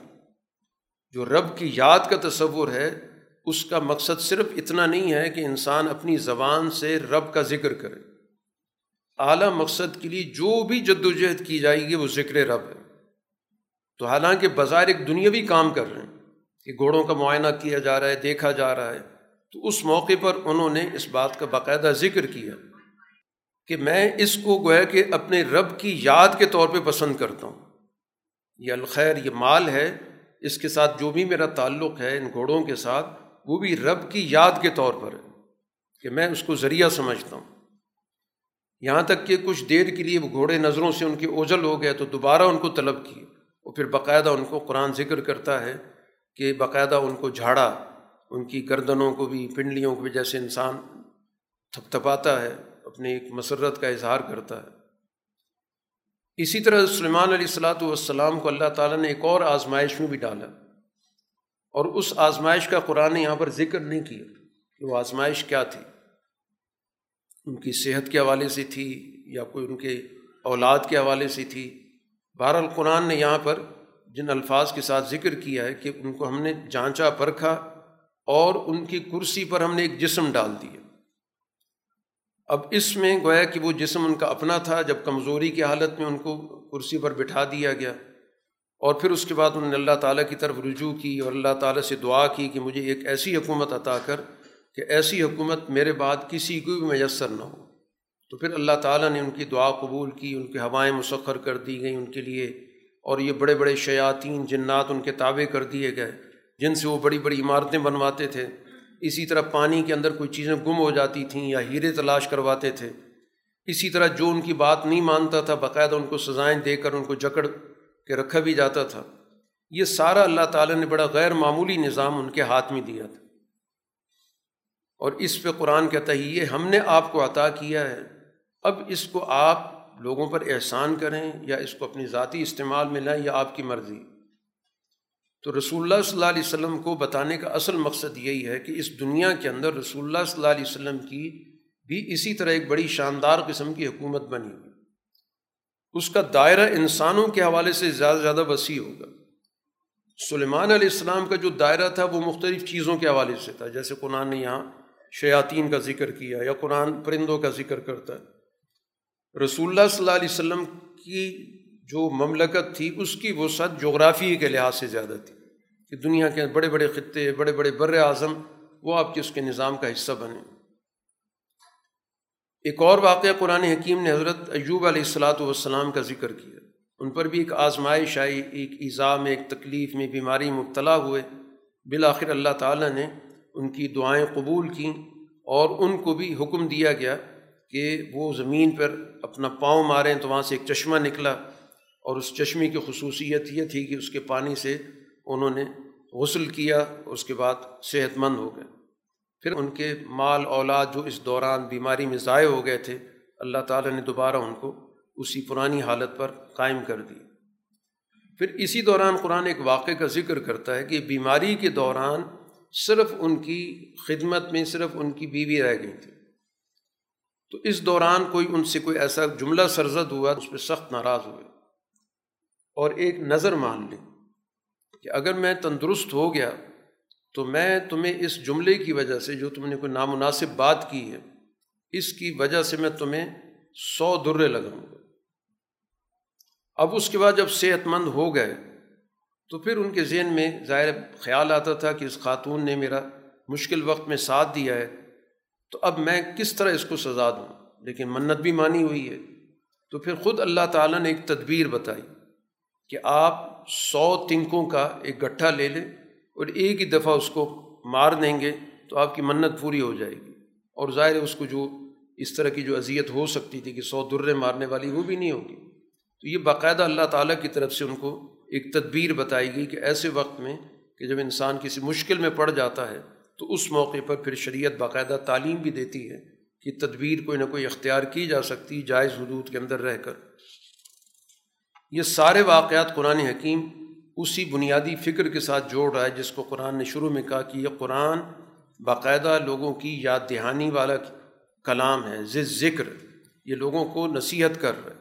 اور یہاں پر انہی انبیاء کا ذکر کیا گیا، جن انبیاء کو اللہ تعالیٰ نے دنیا کے اندر حکومت عطا کی۔ داؤد علیہ السلام بھی سلمان علیہ السلام بھی، ایوب علیہ السلام، یہ سارے وہ انبیاء ہیں جن کو دنیا کے اندر اللہ تعالیٰ نے حکومت عطا کی تھی۔ اس کے بعد قرآن حکیم نے کچھ اور انبیاء کی صرف ناموں کا تذکرہ کیا، لیکن ان کے واقعات موجود نہیں ہیں۔ اختتام اس صورت کے اس بنیادی پیغام بھی کیا جا رہا ہے کہ آپ اعلان کر دیں کہ انما انا منظر میں مستقبل کے حوالے سے تمہاری بہت بڑی تباہی کی خبر دینے والا ہوں۔ یہ گویا کہ رسول اللہ صلی اللہ علیہ وسلم کا مستقبل کے حوالے سے اعلان ہے کہ اس دنیا کے اندر آپ کو غلبہ حاصل ہوگا اور اس غلبے کے نتیجے میں جتنی بھی مقابل طاقتیں ان کو شکست ہوگی۔ منظر کہا ہی اس کو جاتا؟ کہ جو آنے والے دور کے اندر حالات آنے والے ہیں ان کے بارے میں خبردار کرتا۔ ہے اس لیے رسول اللہ صلی اللہ علیہ وسلم نے جو سب سے پہلا خطبہ دیا تھا بیست جب آپ کو اعلان عام کا کہا گیا تھا بیست کے بعد جو تین سال گزرے، تو اس بیست عام کے لیے جو آپ پہاڑی پہ کھڑے ہو کے آپ نے کہا تھا، تو اس میں بھی الفاظ یہی تھی کہ میں واضح الفاظ میں تم کو اس انجام سے خبردار کر رہا ہوں جو تمہارے اوپر آئے گا اگر تم نے میری بات نہ مانی۔ اور جس پہاڑی پر آپ کھڑے ہو کر یہ بات کر رہے تھے، اسی پہاڑی کی طرف سے پھر رسول اللہ صلی اللہ علیہ وسلم مکہ فتح کرنے کے لیے آئے تھے۔ تو اب یہ گویا کہ اس موقع پر جملوں کا مفہوم جو رسول اللہ صلی اللہ علیہ وسلم کے ذہن میں تھا یا اللہ کی طرف سے جو منشا تھا، اس منشا کی تکمیل ہوتی ہے رسول اللہ صلی اللہ علیہ وسلم کے فتح مکہ کی صورت۔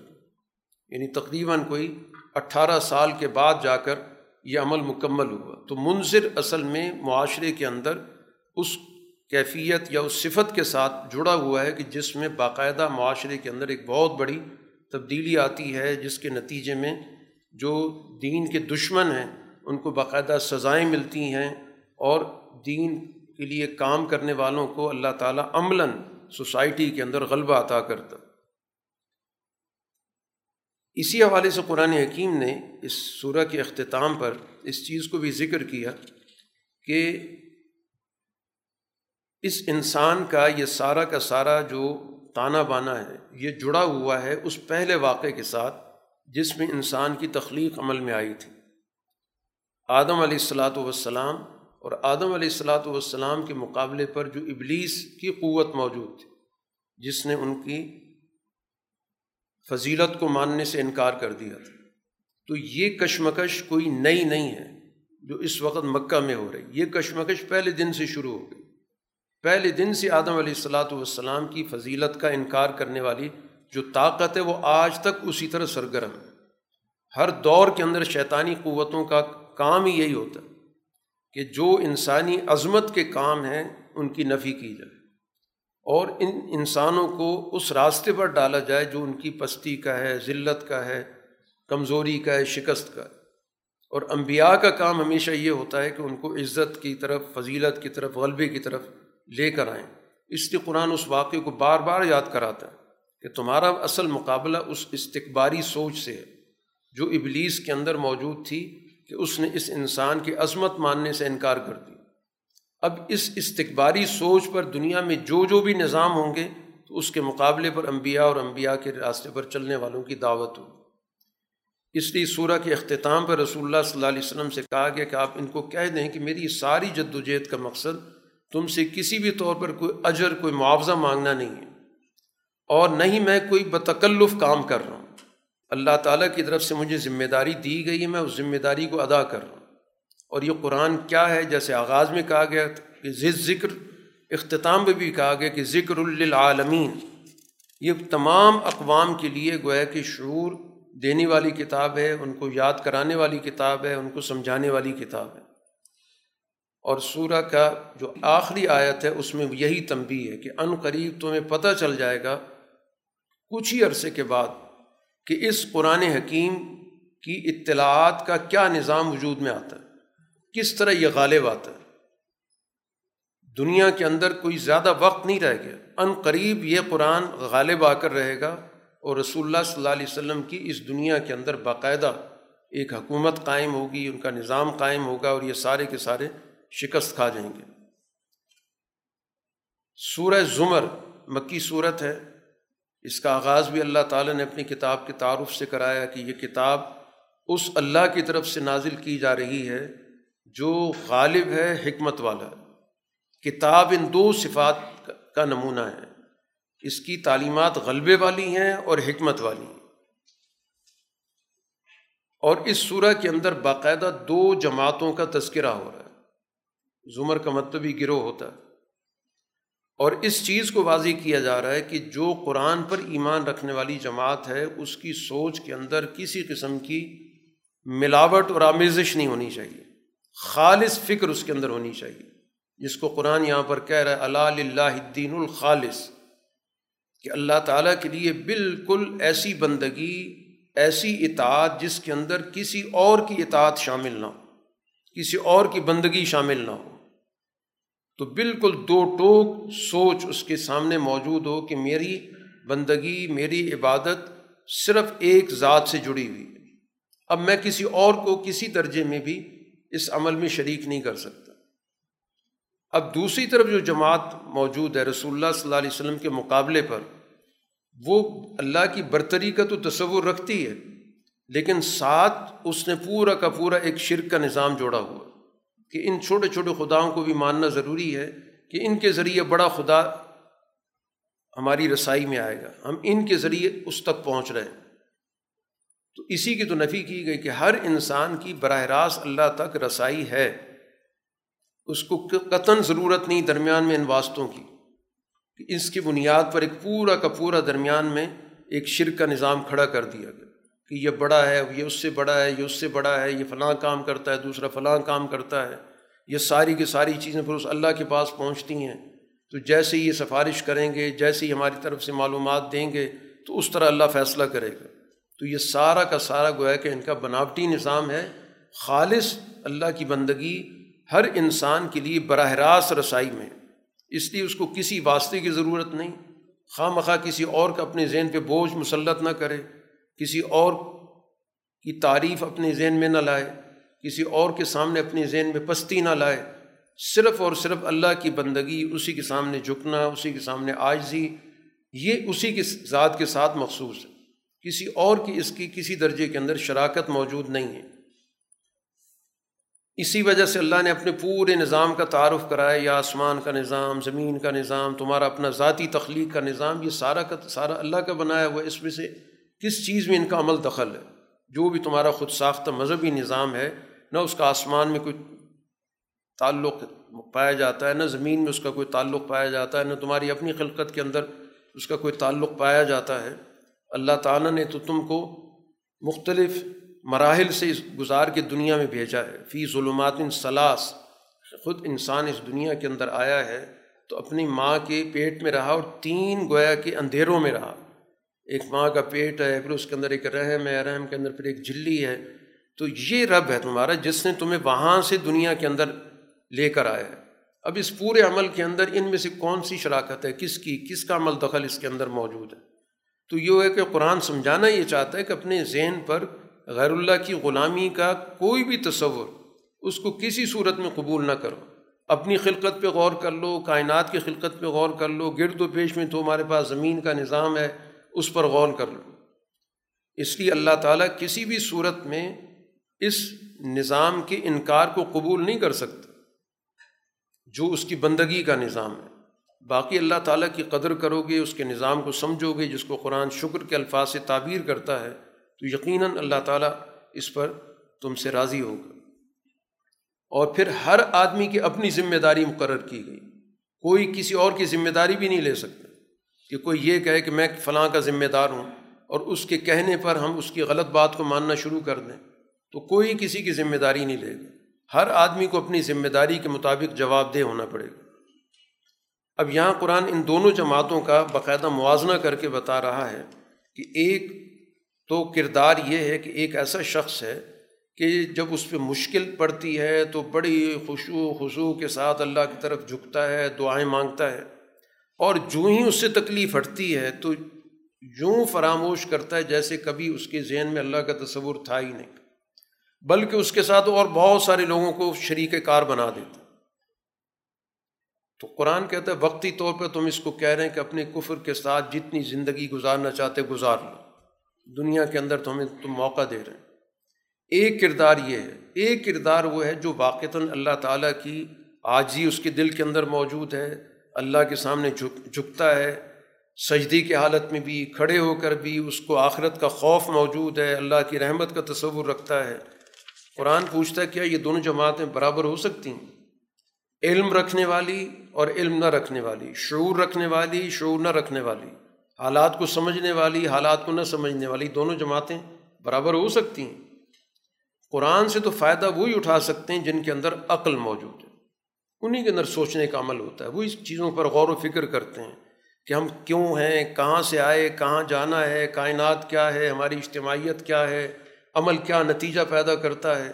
یہ غور و فکر کی صلاحیت اللہ تعالیٰ نے صرف اہل عقل کو دی اور وہی در حقیقت قرآن سے صحیح طور پر استفادہ کر سکتے ہیں۔ آپ سے کہا گیا کہ آپ اعلان کر دیں کہ اے اللہ تعالیٰ کے وہ بندو جو ایمان لے کر آئے ہو۔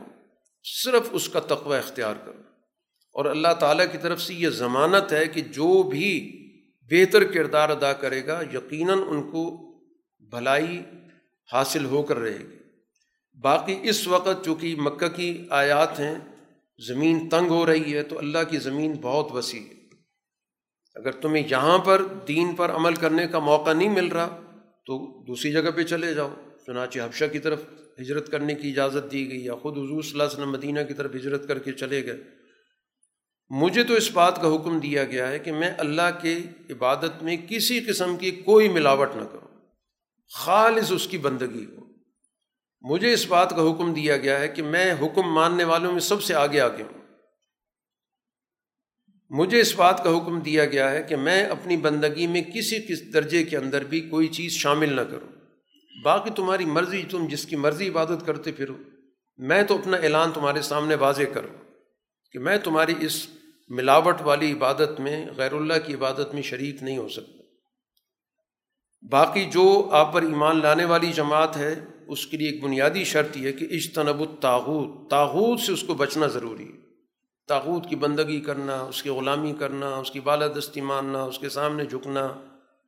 اس کی پیروی اختیار کرنا، یہ ساری کی ساری چیزیں اللہ کی عبادت کے بالکل منافی ہیں۔ ان کے لیے یقیناً بہت بڑی بشارت ہے۔ یہ میرے بندے ہیں اب ان کی خوبی کیا ہے کہ یہ باتیں ساری سنتے ہیں، لیکن ان میں سے جو سب سے اچھی بات ہے، اس کی پیروی کرتے ہیں۔ یہ نہیں کہ ہر بات کے پیچھے چل پڑیں یہ وہ لوگ ہیں جن کو اللہ نے ہدایت دی ہے۔ یہ وہ لوگ ہیں جو اہل عقل ہیں۔ قرآن حکیم یہاں پر پھر دو جماعتوں کا تعارف کراتا ہے۔ ایک وہ ہیں جن کے لیے اسلام ان کی سینوں کے اندر، دلوں کے اندر بالکل واضح طور پر پہنچ گئے۔ ان کو بڑا اطمینان ہے اس پر۔ در حقیقت ان کی دلوں کے اندر اللہ کا نور ہے۔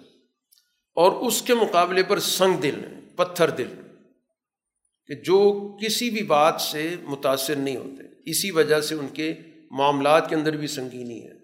دوسروں پر ظلم کرتے ہوئے بھی ان کے اندر سنگینی ہے۔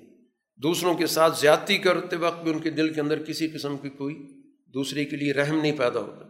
تو اب ایک وہ دل ہے جو اللہ تعالیٰ کی طرف رجوع کرتا ہے، اس کے دل کے اندر کھلا پن ہے، اللہ کی روشنی موجود ہے۔ اور ایک وہ دل ہے جس کے اندر ہر درجے سنگ دلی موجود ہے۔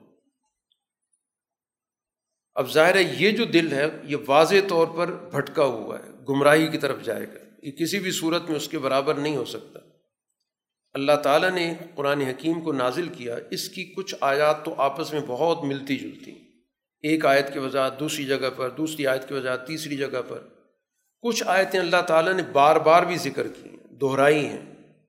تو جب یہ کتاب ایسے لوگوں کے سامنے، جن کے دلوں کے اندر نور ہدایت موجود ہے، پڑھا جاتا ہے، تو اس کے پیغام کو سن کر، پہلے تو ظاہری طور پر اس کی عظمت ان پر آتی ہے۔ اس عظمت کے نتیجے میں گویا ان کے رونگٹے کھڑے ہو جاتے پھر اس کے بعد ان کی دلوں کے اندر ایک نرمی پیدا ہوتی ہے کہ یہ اللہ کا کلام ہے۔ اس کی طرف ان کی دلوں کے اندر رجوع پیدا ہوتا ہے۔ قرآن حکیم اس جماعت کی تعریف کر رہا ہے۔ اب یہاں پر قرآن حکیم اس کو بھی بتا رہا ہے کہ ہم نے انسانوں کے لیے اس قرآن کے اندر ہر قسم کی مثالیں بیان کی۔ چھوٹی مثال بھی بیان کی، بڑی مثال بھی بیان کی، قوموں کی مثالیں بھی بیان کی افراد کی مثالیں بھی بیان کی۔ ان تمام مثالوں کے بیان کرنے کا مقصد یہ ہے کہ تاکہ لوگ کسی نہ کسی مثال سے حقیقت تک پہنچ جائیں۔ قرآن کا منشا لوگوں کو سچائی کی طرف لے کے آنا ہے۔ اور یہ قرآن ایسا ہے کہ اللہ تعالیٰ نے اس کو عربی زبان میں نازل کیا اور اس کے اندر کسی قسم کا کوئی ٹیڑھ، کوئی ابہام کوئی کجی کوئی ایسی الجھی ہوئی بات موجود نہیں۔ بالکل واضح الفاظ میں اس نے ہر موضوع پر بات کی۔ اب اس کے مقابلے پر جو اللہ تعالیٰ کے اس کلام کو جھٹلا رہے ہیں، تو قرآن یہاں پر ان کو سب سے بڑا ظالم قرار دے رہا ہے کہ ان سے بڑھ کے کوئی ظالم نہیں ہے جو اللہ پر یا تو جھوٹ مانتے ہیں اور یا اللہ تعالیٰ کی طرف سے لائی گئی بات کو جھٹلاتے ہیں۔ ان سے بڑھ کے کوئی سچائی کا انکار کرنا، جھٹلا دینا، یہ سب سے بڑا ظلم ہے کہ اللہ تعالیٰ کی جو اس دنیا کے اندر قدرت ہے، جگہ جگہ اس کے مظاہر قدرت موجود ہیں۔ وہ ان تمام سے آنکھیں بند کر کے انکار کرتا ہے تو اس سے بڑھ کے کون ظالم ہوگا؟ اور اس کے مقابلے پر دوسری جماعت ہے جو اس دنیا کے اندر سچائی کے ساتھ موجود ہے، سچائی کی تلقین بھی کرتی ہے، اس کی تصدیق بھی کرتی ہے۔ یہ دو جماعتوں کا ٹکراؤ ہے۔ ایک جھٹلانے والی جماعت اور ایک سچائی کو قبول کرنے والی جماعت۔ ان کے لیے اللہ تعالیٰ کی طرف سے بے شمار انعامات موجود ہیں۔ قرآن یہاں پر ایک بڑا بنیادی سا سوال کرتا ہے کہ دیکھیں جب بھی ان سے آپ یہ پوچھیں گے کہ آسمان کی تخلیق کس نے کی، زمین کی کس نے کی، وہاں تو کہہ دیں گے اللہ۔ ہے اب ان سے یہ پوچھو کہ اس دنیا کے اندر جو تمہارا یہ معاشرتی نظام ہے جس میں تم لوگ خود رہتے ہو۔ اس کے اندر تم نے یہ تقسیم کیوں کر دی؟ کہ یہاں پر تم نے خود ساختہ خدا بنا لی جب کائنات میں تم مانتے ہو کہ ان کا اس میں کوئی عمل دخل نہیں ہے، تو تمہاری زندگیوں کے اندر ان کا عمل دخل کیسے پیدا ہوگا؟ کہ تم یہ سوچتے ہو کہ ان کی وجہ سے میں فائدہ ہوگا یا ان کی وجہ سے میں نقصان پہنچتا ہے۔ آپ ان کے سامنے اعلان کر دیں کہ میرے لیے صرف اللہ کافی ہے۔ میں نے اسی پر بھروسہ کیا۔ اور ان کو یہ بھی کہہ دیں کہ تم اپنی جگہ عمل کرتے رہو، میں اپنی جگہ پہ کام کر رہا ہوں۔ بس کچھ ہی دنوں تک واضح ہو جائے گا کہ کس پر رسوائی والا عذاب آتا ہے، کس پر مستقل عذاب آتا ہے۔ اللہ تعالیٰ نے ایک اور اپنا تعارف کرایا کہ ہر روز اس دنیا کے اندر انسان پر کچھ وقت کے لیے موت کی کیفیت تاری ہوتی ہے۔ موت دو طرح کی ہے۔ ایک وہ موت ہے کہ جس میں انسان ہمیشہ کے لیے دنیا سے کٹ جاتا ہے۔ اور ایک وہ موت ہے جو انسان پر نیند کی صورت میں آتی ہے۔ انسانی روح کے، گویا کہ ایک اس کے اندر دو پہلو پائے جاتے ہیں۔ ایک روح کا حصہ اندر رہتا ہے جس سے انسان کی زندگی باقی رہتی ہے، اور ایک روح کا حصہ اس سے علیحدہ ہو جاتا ہے جس میں انسان کی جو سینس ہے، سمجھنے کی، سوچنے کی، وہ یہاں سے چلی جاتی ہے۔ اسی کے نتیجے میں پھر انسان مختلف چیزیں دنیا بھر کی دیکھتا رہتا ہے۔ اب یہ وہ چیز ہے کہ ہر روز انسان پر موت بھی آ رہی ہے، ہر روز حیات بھی آ رہی ہے۔ اسی سے انسان سبق حاصل کر لے۔ اس بات کا کہ ایک وقت ایسا بھی آئے گا کہ اس پر مستقل موت طاری ہو جائے گی۔ تو جیسے انسان نیند کے بعد دوبارہ اٹھ کر اس سے کوئی تعجب نہیں ہوتا، کبھی بھی کوئی نہیں کہتا یہ کیسے ہو گیا، اس کو سمجھتے کہ معمول ہے۔ تو اسی طرح اگر موت کے بعد حیات کی بات کی جا رہی تو اس پہ کہ تمہیں تعجب کیوں ہو رہا ہے؟ جب نیند کے بعد اٹھنے پہ تعجب نہیں ہے، وہ بھی موت جیسی ہے۔ تو دوبارہ زندگی پر تمہیں کس طرح کا تعجب؟ ہے ان دونوں چیزوں پر غور کر کے دیکھ لو کہ اسی طرح کی نوعیت ہے کہ انسان نیند کی حالت میں دنیا میں جو کچھ گرد و پیش ہوتا رہے، اسے کچھ بھی نہیں پتہ ہوتا۔ لیکن اس کے بعد یعنی جیسے ایک مردہ آدمی کی گرد و پیش جو کچھ ہوتا رہے، اسے نہیں پتہ چلتا۔ تو موت کی نوعیت تو انسان ہر روز دیکھ رہا ہوتا۔ ہے تو اسی سے اس کو سبق حاصل ہونا چاہیے کہ جو دین بار بار توجہ دلا رہا ہے کہ موت کے بعد ایک حیات موجود ہے اور اس میں انسان کو دوبارہ اٹھنا ہوگا اور اپنے اعمال کی جواب دہی کرنی ہوگی۔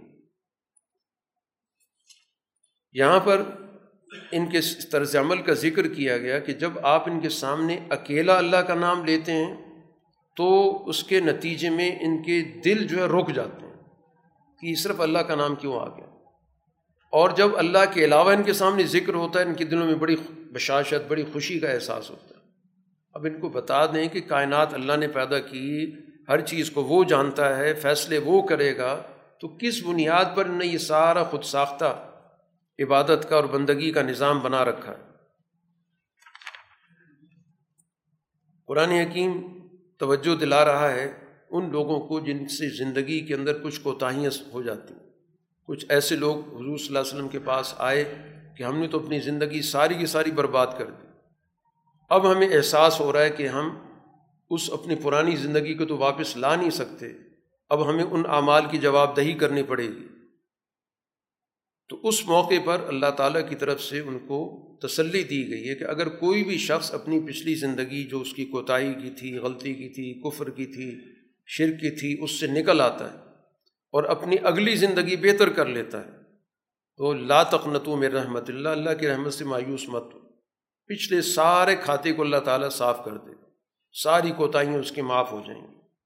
آئندہ کے لیے تم صحیح راستے پر چلو۔ اسی کی طرف جھکو، اسی کی بات مانو، اسی کے سامنے اپنے آپ کو اطاعت کے لیے پیش کرو قبل اس کے کہ عذاب آ جائے۔ اگر اس موقع سے تم فائدہ نہیں اٹھاؤ گے تو پھر یقیناً تم سے حساب و کتاب ہوگا۔ لیکن اگر تمہارے اندر تبدیلی آ گئی ہے، تم سچائی کی طرف آ گئے ہو تو پھر پچھلی زندگی کے بارے میں سوچنے کی تمہیں کوئی ضرورت نہیں ہے۔ باقی اگر غلط راستے پر چلتے رہے تو پھر ظاہر حسرت ہوگی۔ تمہیں دوبارہ اٹھایا جائے گا تو بڑے حسرت کے ساتھ کہو گے، ہم نے ساری زندگی ضائع کر دی۔ کاش ہم ہدایت کی طرف آ جاتے تو ہمیں ایک سچائی کا راستہ مل جاتا۔ اور اس موقع پر ان کو کہا جائے گا کہ ہماری آیات تمہارے پاس آئیں، تم نے جھٹلایا، تکبر کیا، انکار کیا۔ اور اس روز ان کے چہرے سیاہ پڑ چکے ہوں گے۔ اور جہنم تو ٹھکانا ہی متکبر لوگوں کا اس روز صرف متقی لوگوں کو، انصاف پسند لوگوں کو، اللہ کے سامنے جھکنے والوں کو، اس کی بندگی کرنے والوں کو ہی نجات ملے گی۔ اس صورح کے اختتام پر اس بات کو واضح کیا گیا کہ یہ دو طرح کی جماعتیں ہیں۔ ایک جماعت کو اللہ تعالیٰ جہنم کی طرف باقاعدہ دھکیل کے لائے گا، ان کو ہانک کے لائے گا۔ یہاں تک کہ جب وہ جہنم کے دروازے پر پہنچ جائیں گے تو پھر دروازے کھولے جائیں گے اور اس میں ان کو داخل کر دیا جائے گا۔ اس موقع پر وہ جہنم کے جو داروغ ہیں ان سے پوچھیں گے کہ کیا تمہارے پاس دنیا کے اندر رسول نہیں آئے تھے جو اپنے رب کی آیات تمہارے سامنے پیش کرتے، بتاتے اور تمہیں اس دن کے آنے سے ڈراتے کہ تمہیں یہاں پیش ہونا پڑے گا، حساب کتاب ہوگا؟ وہ کہیں گے، بالکل آئے تھے۔ رسول بھی آئے تھے، سمجھایا بھی تھا، ڈرایا بھی تھا، لیکن فیصلہ ظاہر ہے کہ ہم نے غلط راستے پہ جانے کا کیا۔ لہٰذا آج یہ فیصلہ ہم پر مسلط ہو گیا۔ ان سے کہا جائے گا، ٹھیک ہے، دروازے کھلے ہیں، جاؤ۔ متکبر لوگوں کا یہی انجام ہونا تھا۔ دوسری جماعت متقین کی ان کو بھی لایا جائے گا۔ جب وہ دروازے کے پاس دروازے پہلے سے کھلے پڑے ہوں گے۔ اور وہاں کے جو ذمہ دار ہیں، نگران ہیں، وہ کہیں گے سب طرف سے سلامتی کے الفاظ ہوں گے، سب کہہ رہے ہوں گے سلامتی ہو سلامتی ہو، تم نے عمدہ فیصلہ کیا، تم سب پاکیزگی کے ساتھ آئے ہو، ہمیشہ کے لیے یہاں پر رہنے کے لیے آ جاؤ۔ تو اس موقع پر پھر وہ اللہ کا شکر ادا کریں گے کہ تمام تعریفیں اس اللہ کی لیے جس نے اپنا وعدہ سچا کر دی اور ہمیں اس زمین کی وراثت عطا کر دی۔ اب یہاں پر ہم جہاں چاہیں جا سکتے ہیں۔ جہاں ٹھہرنا چاہیں ٹھہر سکتے ہیں۔ قرآن کہتا ہے، کتنا عمدہ بدلہ ہے دنیا کے اندر جد وجہد کرنے والوں کا۔ سورہ کے اختتام پر اللہ تعالیٰ کے فیصلوں کی نوعیت کے اعتبار سے جو منظر ہے، اس کو ذکر کیا گیا کہ جب اللہ تعالیٰ کی طرف سے فیصلہ سرزد ہوتا ہے اس دنیا کے اندر، تو عرش کے ارد گرد سارے فرشتے جمع ہو جاتے ہیں۔ اور یہ وہ فرشتے جو اعلیٰ درجے کے فرشتے ہیں۔ وہ سب اس وقت اللہ تعالیٰ کی تصویر میں مصروف ہوتے ہیں۔ پھر اللہ تعالیٰ کی طرف سے فیصلہ ان پر نازل ہوتا ہے۔ تو وہ اس اللہ تعالیٰ کے فیصلے کو اخذ کرتے ہیں اور اس موقع پر سب اللہ تعالیٰ کی تعریف بیان کر رہے ہوتے ہیں۔ تو وہ جو ملا اعلیٰ کا نظام ہے، جو اعلیٰ درجے کی مجلس ہے، ملائکہ کی، کہ اللہ تعالیٰ کا جب عرش سے فیصلہ سرزد ہوتا ہے، تو وہ سب کے سب لوگ اس جو ملا اعلیٰ کے فرشتے ہیں، اس عرش کے ارد گرد جمع ہو کر اللہ کی پاکیزگی بیان کرتے ہیں، اس کی تصویر بیان کرتے ہیں۔ یہاں تک کہ پھر اللہ تعالیٰ کا فیصلہ ان تک پہنچ جاتا ہے۔ پھر اسی فیصلے پر بیٹھ کر جیسے قرآن ذکر کر چکا ہے، ان کے درمیان گفتگو ہوتی ہے۔ اس کی تفصیلات طے کرتے ہیں، آپس میں بحث و مباحثہ کرتے ہیں۔ اس میں سارے اس حکم کی تفصیلات طے کرنے کے بعد پھر وہ تمام تفصیلات نیچے منتقل ہوتی ہیں۔ فرشتوں کی دوسری جماعت کے پاس۔ یہ کارکن فرشتے کہلاتے ہیں۔ ان کے ذمے ہوتا ہے ان فیصلوں پر عمل درآمد کرانا۔ تو یہ اللہ تعالیٰ کا پورا نظام ہے جو دنیا کے اندر چل رہا ہے۔ اسی بنیاد پر اللہ تعالیٰ رسول اللہ صلی اللہ علیہ وسلم کو بھی بتا رہا ہے کہ آپ تک بھی اسی سلسلے سے یہ سارا پیغام پہنچا ہے۔ اب اس دنیا کے اندر ان فیصلوں پر عمل درآمد کی ذمہ داری انبیاء کی ہوتی ہے۔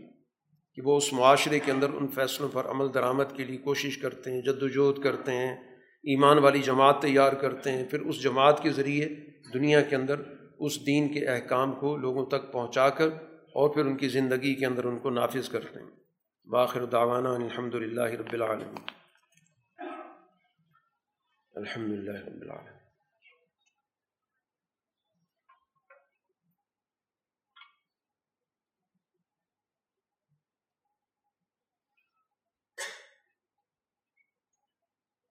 حبیب